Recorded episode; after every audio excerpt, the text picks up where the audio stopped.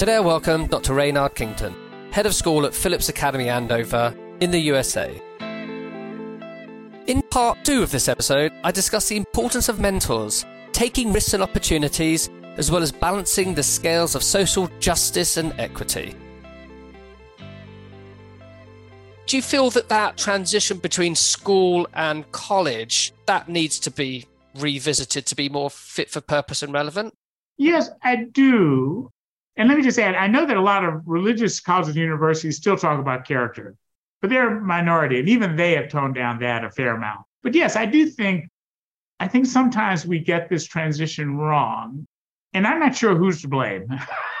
you know, you know, I, or even whether it's worth exploring who's to blame. But I do worry that the whole process of going from a high school to college has become so complicated and so anxiety provoking for so many for families for students. And i know that when i say that i'm referring to a tiny slice of the world.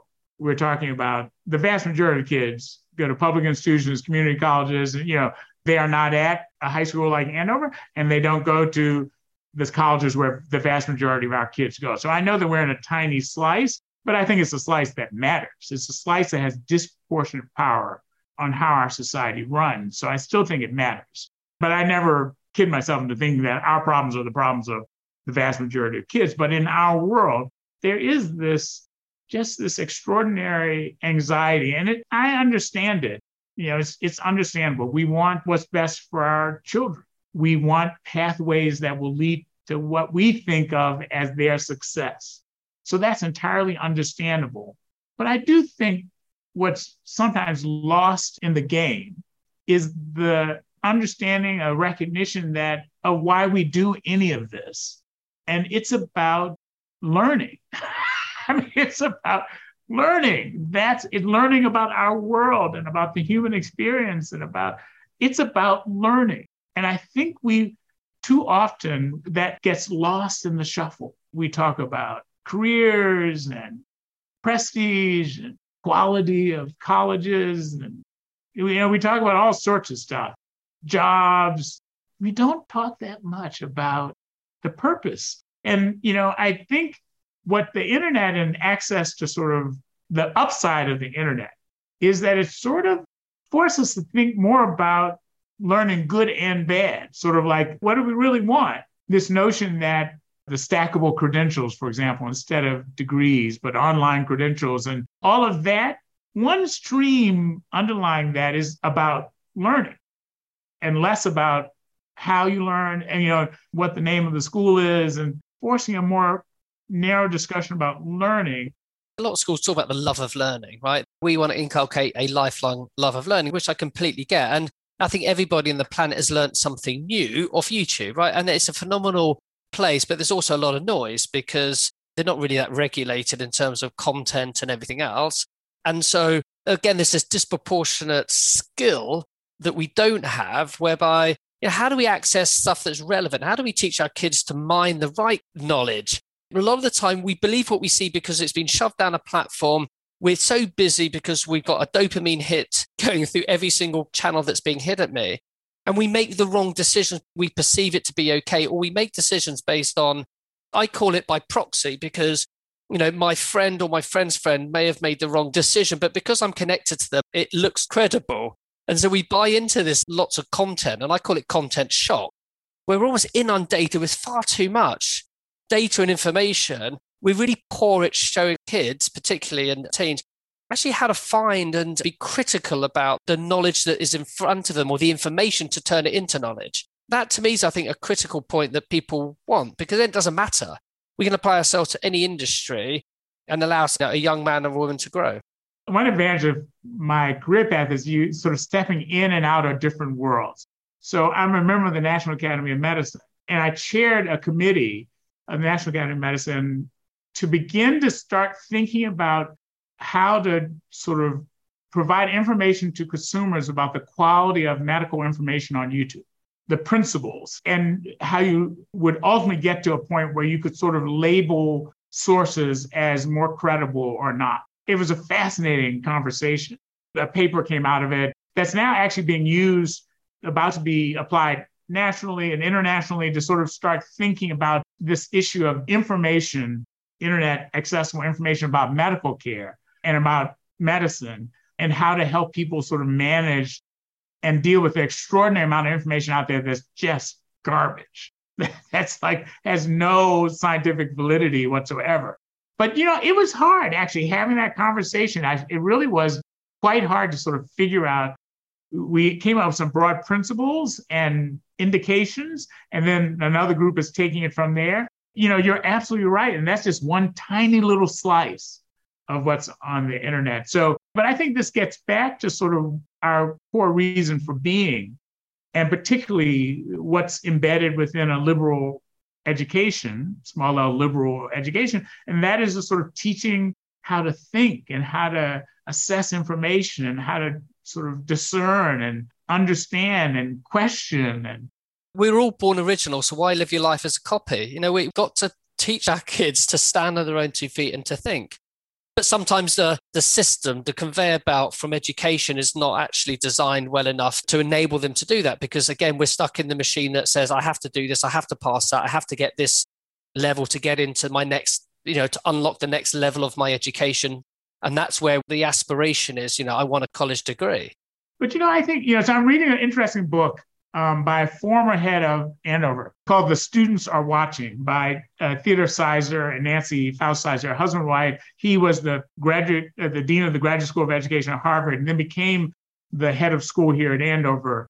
He and his wife were both a lot of experience in high schools and teaching. One thing the book is about is how one of the ways that we influence students is by how we operate as institutions and how that sort of sends messages to students about our values and what we think is important. It's a great book because this idea that before you sort of, as much as you talk about telling students what is sort of sort of right and wrong or how to go about discerning right and wrong, you also show them by how you work as an institution. I'll give you one example. We're rewriting our student conduct coding, sort of shifting the structure of our conduct system from a more punitive model to a more restorative model. We're just having to rewrite our what's called the blue book, which has all the rules and everything in it. And there was a great line in it. And I don't mean to criticize people who wrote this line. Let me just say that right now. but there was a line in it that said basically, um, we reserve the right to change the policy whenever we want many of these similar documents have a often written by a lawyer. God bless our lawyers. They help us do wonderful things. But those statements that they put in there often for just remember, we can change this. And we decided to rewrite that sentence. And now we say sort of some version of we're constantly trying to get better. And if we think we can change the rules to get better, we'll change the rules to get better. like, you know, but it's not like we're just arbitrarily changing the rules based on what if someone's you know stepped over the boundary or the line in which you kind of interpret it. And by the way no right that's it. We're changing it now. But just that shift of thinking that we weren't communicating why we might change. It was an aha moment for me when i thought like why do we say that? And i know there are legal reasons but we should be telling students that we're doing the same thing we hope they do which is think about what we think about ourselves as an institution and how we operate as an institution, what our values are, and how that our values and mission are reflected in our decisions and our policies. And we should think about how we function as an institution and model that difficult dance with, you know, this tension between staying the same, especially when you've been around almost 250 years, and adapting to a changing world. And especially when you're a knowledge institution, and sort of and that just talk about that tension and how complicated it is. And, and we keep trying to get it right, and we may get it wrong sometimes. We may have policies that are end up being not smart policies. And then we hope that we're at least constantly thinking about our policies and practices and thinking about how we can make them better, which ones we need to keep and which ones maybe we need to evolve because you know it was not that long ago when it would have been unthinkable to have me in this job with this generation that we're guiding and teaching, you know, they know nothing but being adaptable. You know, change is constant for them, you know, more so than any other generation. So, you know, if we are going to be those role models, we have to model it. And, you know, we have to change the way, because it doesn't mean you're changing your history or your heritage. Those are things that stay true. I was really taken by you, again, you, you repeating about living into your mission and your values. I do find that schools just don't do this very well. That, you know, we talk about success a lot, and every school has exactly the same success. It's margins. You talk about this thin layer. And actually, all we ever talk about is what layer are we in? Every school can talk about academic success, science success, sporting success, every type of success. But what we're very poor at, and actually what I do in my other bit running this agency is all about the story. How do we measure and how do we actually get schools to live into it? Because that's what makes you fundamentally different than any other school on the planet. You know, it's not the history, it's not the grounds, it's it's you, the place, the things you do, the purpose. But we're very bad at living into it because once you have a belief system, you've got to show it. Like we're living into this right now, this value, and decisions are grounded on this mission. You know, we're not going over here just because it sounds good it doesn't actually sit well with our mission. So why are we doing it? And it's hard to do this, hard to be a thinking human, just as it's hard to rethink things that you think you've figured out. when you get information that suggests that you didn't figure it out perhaps as well as you might have. We are the same as an institution. We're an institution made up of humans. We should be constantly trying to get better and recognizing when we make mistakes. God knows we have a committee on challenging histories and we have a lot of history. And we're looking back and developing principles about how we might rethink some of our historical ties. As much as that is a challenge for a lot of us and controversial in many ways, I really think it's important that we again sort of model what we want our students to do, and that is to sort of think and be open to reconsidering and having a sense of what their core values are, and up until the day they die. We want it to be like forever, you know, that that particularly sort of don't think of blocks of time like these four years of high school and these four years of college, that we need to sort of think of the sort of this arc and that we're just a little piece of that arc of their lives. And we're hoping that it'll be that we've sort of helped them figure out how the rest of the arc will go. It's going to be, you should be reconsidering and thinking and engaging for the rest of your life. When I was at Grinnell, I was invited early on. This is one of my favorite stories. I should probably tell it too much. I was invited to speak to the graduating senior leaders at a little town high school in Montezuma, Iowa. It was the county seat of our county. I drove there and sort of talked about being president and sort of, you know, and this was a little town in Iowa. At some point, I noted that my spouse is Greek American and we spent a lot of time on the island, of Crete. And I had just come back from Crete. And that year, I had been walking down a street and that I'd walked down before many times and I looked up finally and saw Arabic in stone over one of the doors. And it just drove home to me, yeah, this was part of the Ottoman Empire. like for for a long time. It was a part of that. There are minarets and sort of like, but it just clicked. And I thought, you know, I know almost nothing about the Ottoman Empire. It's not taught that much. We sort of, I probably got a page in some world history book about the Ottoman Empire. So I said, you know, yeah, I've started to read a little bit more about the Ottoman Empire, both fiction and nonfiction, to try to get a sense. And then I moved on to the next topic.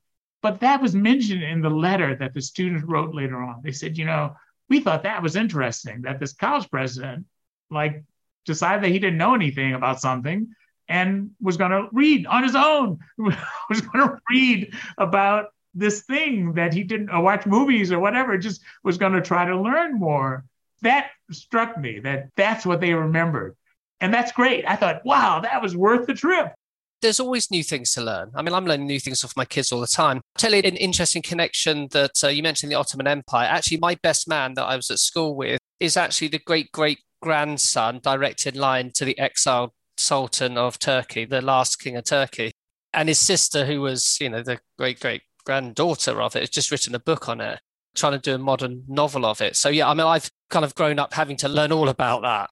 We don't talk about it much in Western education. It's they controlled a lot of Europe. I mean, massively. Yeah, they were massively powerful. For hundreds of years, it was like 400 years. It wasn't like a little chunk of time, and they were in charge. I hope you're enjoying the Inspiring Schools podcast. We're always on the hunt for guests with vision and a desire to share them. If you'd like to be involved or know of someone with great ideas at a school near you, please drop me an email to podcast at interactiveschools.com and my team will be in touch. You have met some incredible people on your pathway to Andover. What leaders or mentors inspired you along the way?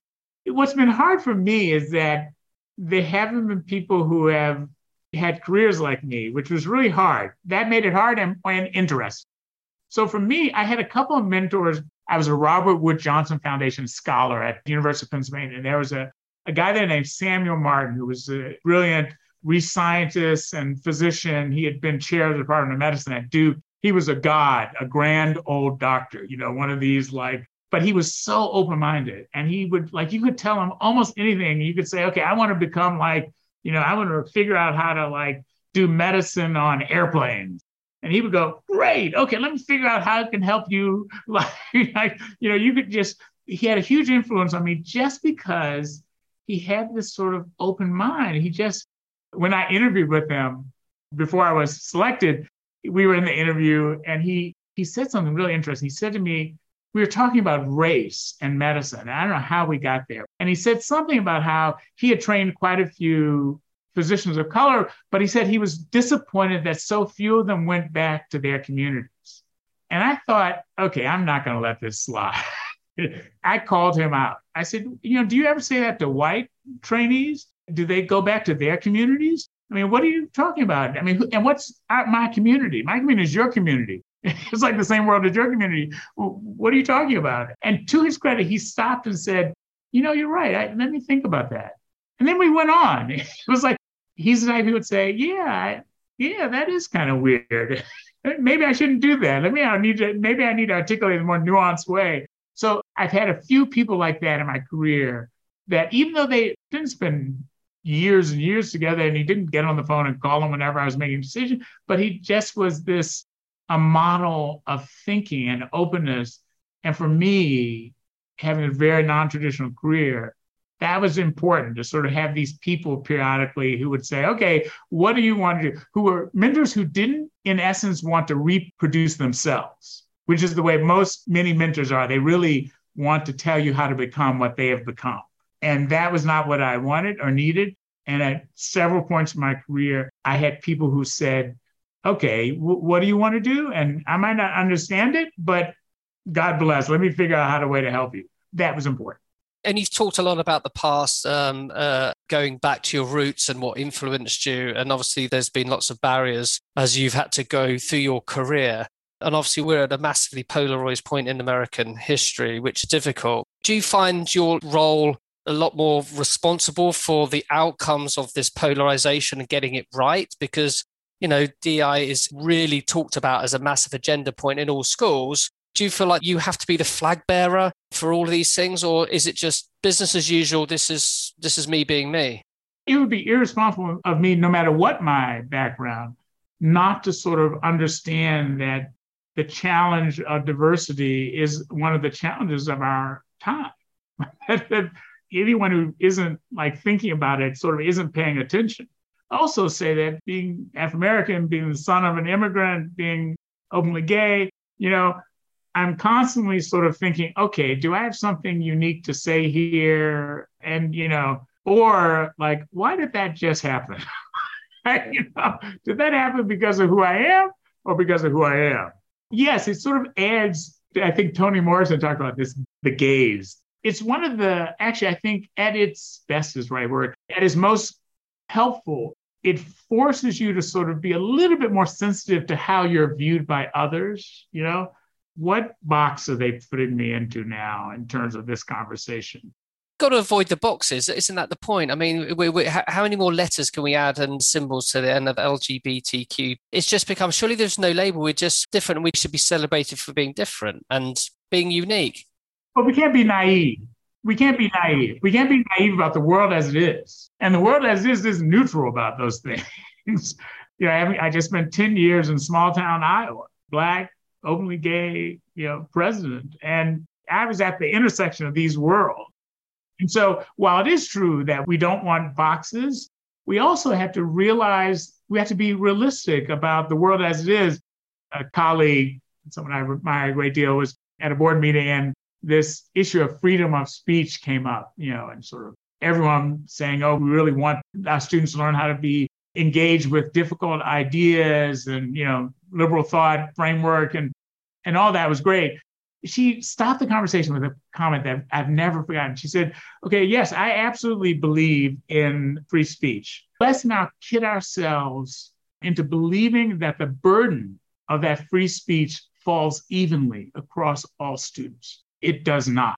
Often we're talking about now about free speech, it's often sort of things that are sort of far right and are often perceived of as anti uh, people of color and openly gay people, et cetera. She said, you know, when those speakers come to campus, everyone's not going to experience those speakers evenly. Even if they fully support bringing them, we have to be attentive to that and our and we have to think about how we can support those who are disproportionately impacted by that conversation because you can value the principle of free speech and also recognize that you know it's complicated and not evenly distributed the burden of that free speech and it's always going to be there. It just has to be constantly not on the agenda, but because I feel that that's the wrong word for it. But a lot of schools set up all these committees and these sub-working steering groups. And it, is it just now because this is when we're talking about it the most, or is this actually something that just needs to be baked in? It just needs to be part of the culture of an organization. At Grinnell College, you started the Innovator for Social Justice Prize. Have you created anything similar at Andover, and what was it?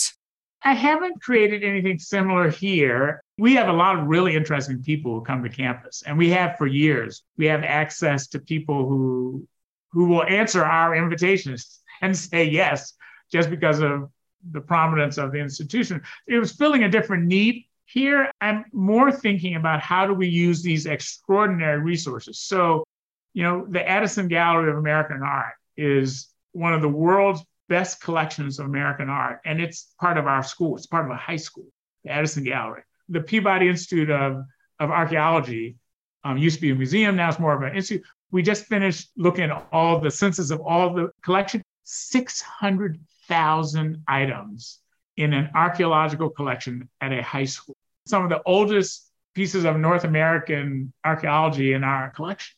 So we have, I think, more here. I think about, okay, how can we use these extraordinary resources and the sort of intellectual reservoir here with our faculty and our students and these incredible collections? How can we use them to make real these values that we put forth, including that we're a private school with a public purpose? One motto is non sibi, not for self. In our original document, Constitution from 1778, there was a statement that we basically want boys of requisite skill from youth from every quarter. That was a principle. So what I do here has to be reflect the unique challenges and resources of this institution. And I think I did that at Grinnell, and I'm learning how to do it here.